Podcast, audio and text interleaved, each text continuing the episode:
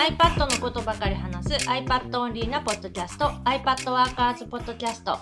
今日は新しい iPad の本を作っていますという話をしますあの、9月に出るやつっていうのの話？えっと9月に出るのは紙の iPad の本うん。確かあの5月ぐらいの発売予定がいろいろいろいろいろいろあって9月にまで伸びることになってってやつだよね。一応今9月13日発売予定でインプレスからえ働く iPad っていう紙の本が出る予定です。で、それじゃなくって、もうそっちの作業は終わっていて、もう原稿とかも全部書き終わってて。半年前ぐらいに終わってるよね。去年の年末とかお正月ぐらいに終わっている。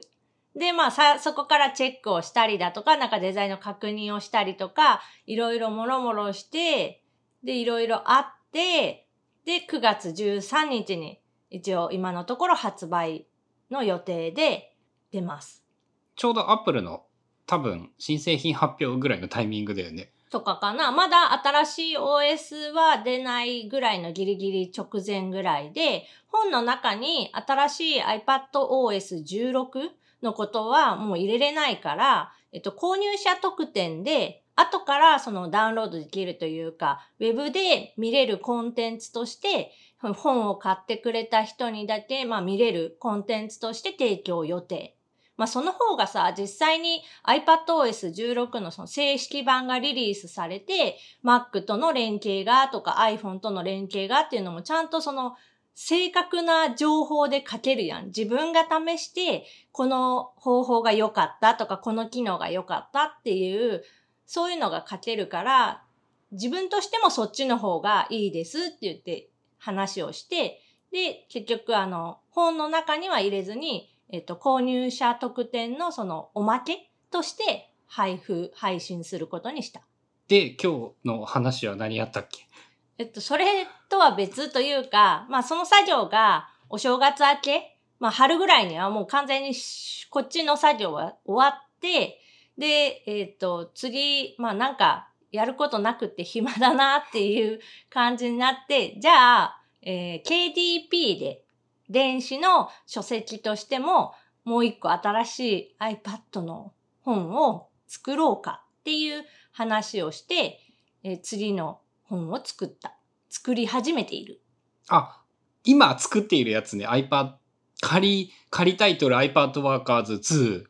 前回、え、これまでに春菜さんと一緒に作ったっていう iPad の本が3冊あって、まあ一番評価が高いやつが iPad Workers っていう名前で、主にノートアプリについて、えーいわゆるスクショとか説明書を多用するのとは真逆の方向の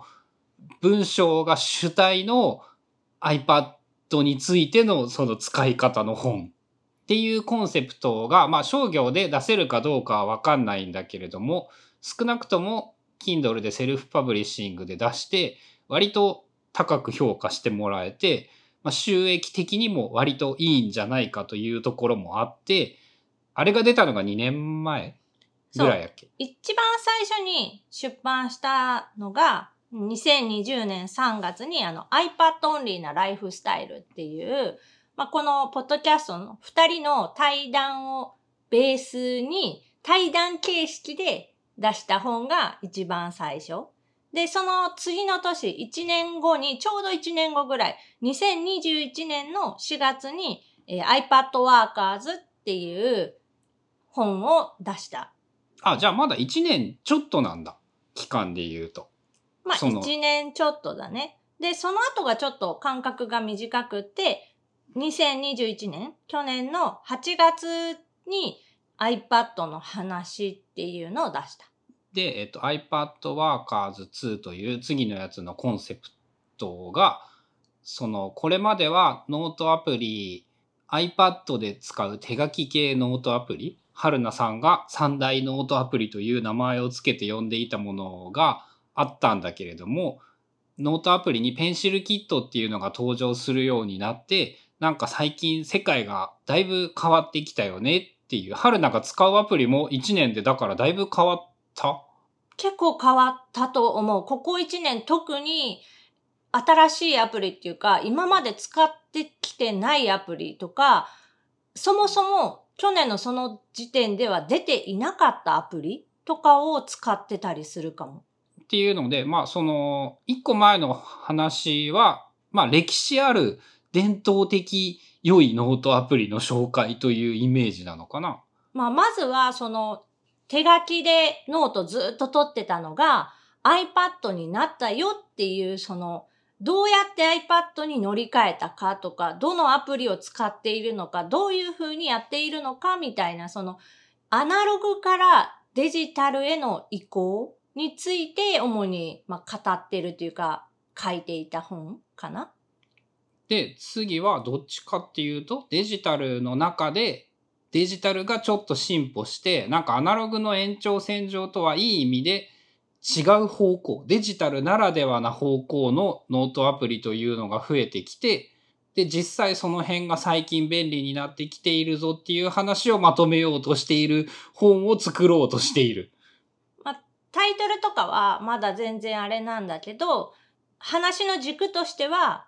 ペンシルキットによって新しいその手書き、iPad での手書きの活用方法がまあ、広がってきたというか、進んできた。また一段階なんか次のレベルに移ったっていうところを、えー、まとめられたらいいなと思っています。まあ、ちょうどこの前、春菜さんがセミナーでやったのもペンシルキットの話で、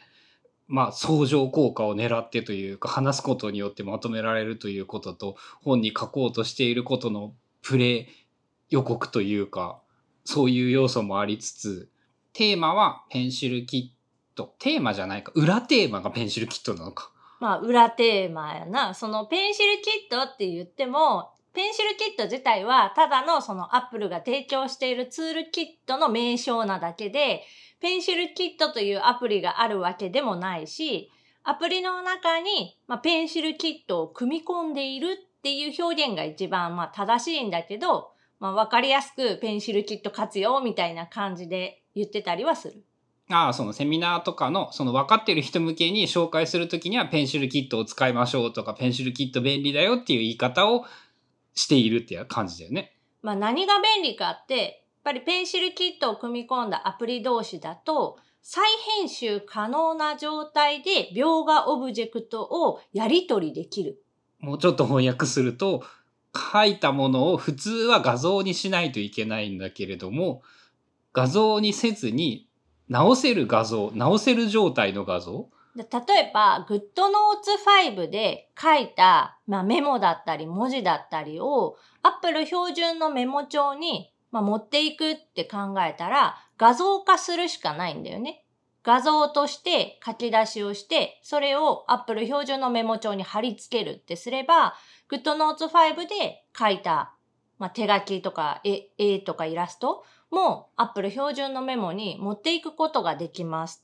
ただ、画像化されているので、Apple 標準のメモ側では、その絵を直すことができない。文字を変えるとか、色を変えるとか、字を消す、絵を消すみたいなことができない。そっか、当然線を消しゴムで消すということもできないので、その、フォトショップとかならまだその透明で塗るならできるかもしれないけど、それもできないんだもんね。なので、何か修正をしたいな、書き加えたいなって思った場合に、もう一度 GoodNotes 5に戻って、直して、さらに書き出しをして、Apple 標準のメモにもう一度貼り付け直すみたいな、そういう作業が、まあ、必要になってくる。で、それがペンシルキットを対応しているアプリ同士なら、例えばプロドラフトとか、そういったアプリで書いたものなら、書いた状態のまま Apple 標準のメモに持ってきても、色変えれるし、線消せるし、追加で文字も書けるしっていうその編集ができる状態で手書きの文字や絵を動かすことができる。で、えっと、割と重要だなと思うのが、それができるとどう、どう便利になるの ?Apple 標準のメモってまあ基本的にはいろんなデータも貼れるし、テキストも打てる、手書きも入れれるっていう、かなり万能なメモ帳。で、クイックメモも使える、インスタントメモも使える、コントロールセンターから起動ができるとかっていう、ちょっとその、アップル純正アプリのずるい機能とかもあって、すごく便利なんだけど、でも万能ではない。もちろん。うん。例えばで言うと、Apple 標準のメモはページの概念っていうのがないので、上から下にずーっとこう、長いメモになるよね。うん。で、ページを分けようって思った時に、自分で好きな、ここまでが1ページで、ここまでが2ページでっていう、そういう区切りを入れることができない。うん。あと、書いたオブジェクトを拡大縮小、書いた後にもうちょっと小さくしたいなとか、もうちょっと拡大して大きくしたいなっていうことができない。うん。が、できるやつがある。できるアプリがある。で、ペンシルキットに対応してて、そういう Apple 標準のメモアプリが持ってない機能を、まあ、持っているアプリっていうのがたくさん存在するので、Apple 標準で、Apple 標準のメモで書き始めたものを、それぞれ用途に合わせて、例えばまあ無限キャンバス。Apple 標準のメモは上から下にはどんどんキャンバス伸ばしていけるけど、右とか左とかっていう左右の方向には広げていけない。だからどうしても端っこが出てきちゃって、もっとこの右側まで伸ばしていきたいのに、かこっち側に書きたいのにっていう時に困っちゃう。じゃあそういう時は無限キャンバスでペンシルキット対応のじゃあプロク、えっ、と、プロドラフツっていうアプリに持っていこう。そうすれば、キャンバスのエリアは上下、左右、どっち方向にも無限に伸ばしていけるようになる。用途として、そのメモ帳を、いわゆるインボックスというやつにして、さっと書くのはメモ帳に書いて、必要なものは必要なアプリに移動させるということが、便利で簡単にできるのが、そのやっぱ、コピペできるメリット。で、さらにそれって戻すこともできるんだよね。Apple 戻す標準のメモアプリでスタートして、別のペンシルキット対応のアプリに持っていって、そっちでなんかその広げたりとか、まとめたりとか、いろんなことをして、で、最終、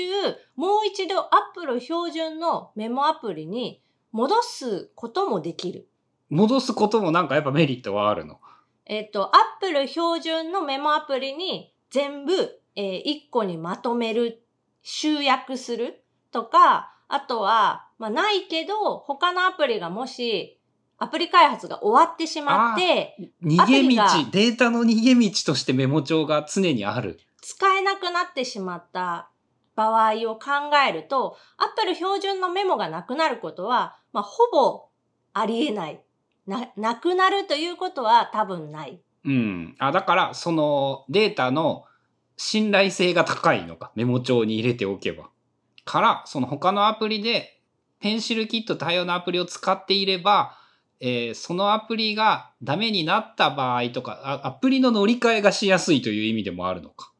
で、今例として、基本をその Apple 標準のメモ帳ベースでそこからスタートして別のに出してまた戻すみたいな話をしてるけど、これって別にペンシルキット対応のアプリ同士ならどれを使っていても同じことができる？前のあれだよね。クラフトとかもそういう、なんて言うんだろう。とりあえず集める的な用途には向いてそうだよね。あ、用途として。クラフトも、えペンシルキット対応なので、クラフトに、まあ、メモを、手書きのメモを残しておいて、そこから、じゃあなんか広げていこうと思って別のアプリに持っていくとかもできるし、逆になんかちょっと緊急でメモ取らないといけなくって、Apple のそのインスタントメモ機能を使って Apple のメモ帳に書いちゃったけど、でも自分はクラフトで管理してるから、クラフトにその手書きのものを持っていきたいって考えた時も、ペンシルキット対応だから持っていけるっていう風になる。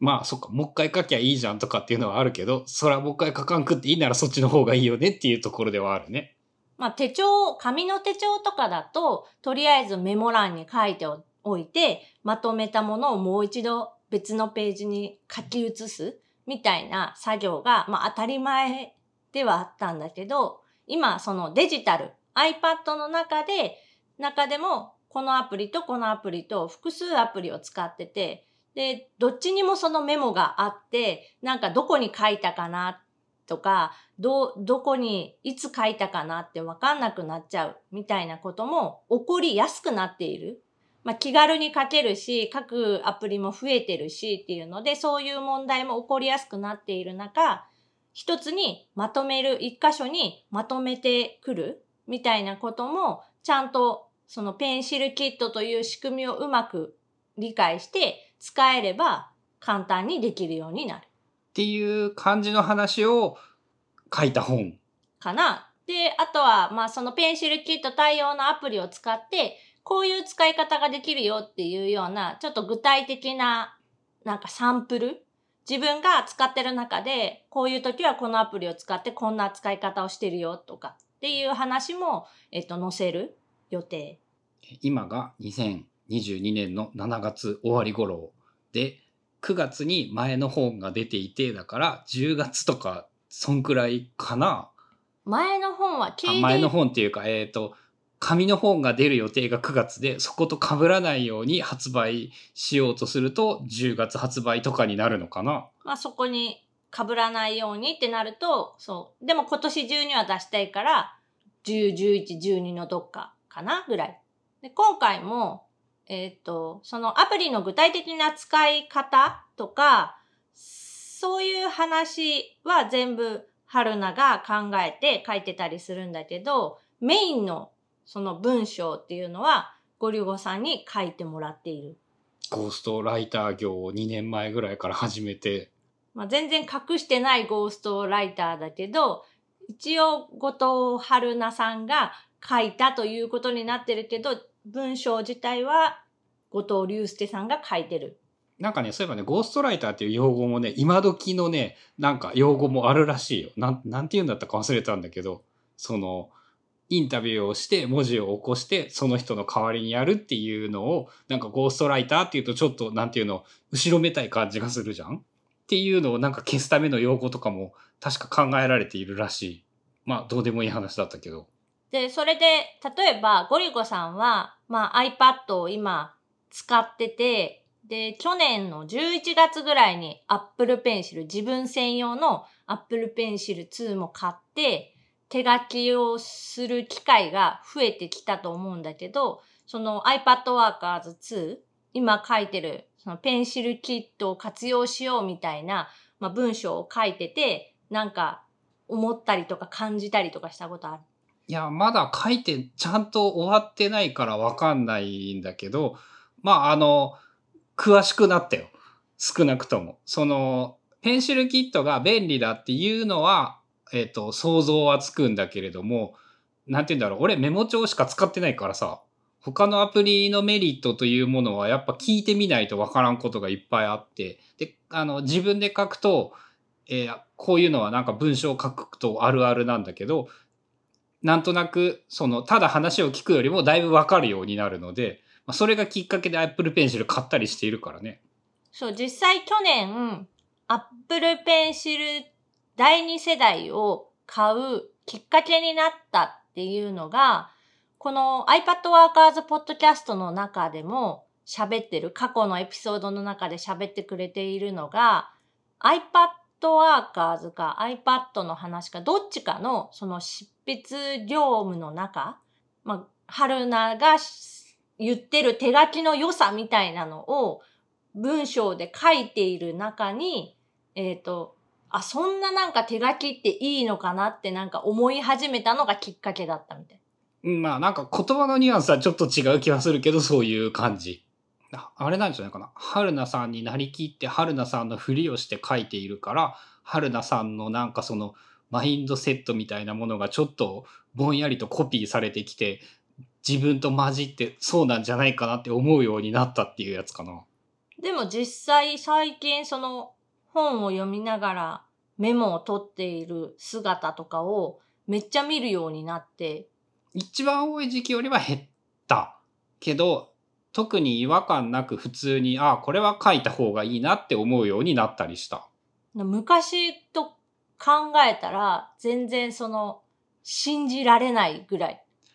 思い出した。あのね、多分ね、上手に字を書くコツみたいなのを、その春菜から聞いて覚えたからだと思う。一番でかい理由は。そのアップルペンシルが嫌いとかそういうことじゃなくって自分が書いた字が汚いことが嫌いだったんだ。で、こうやってやればもうちょっと字が上手に書けるっていうテクニックを聞いて、そして意外となんて言うんだろう、身体的なことなんだけど、知識で補えるっていうの。上手に字を書くことを。で、それを覚えて、その自分が書いた字がなんか見ていて不快だっていうことが、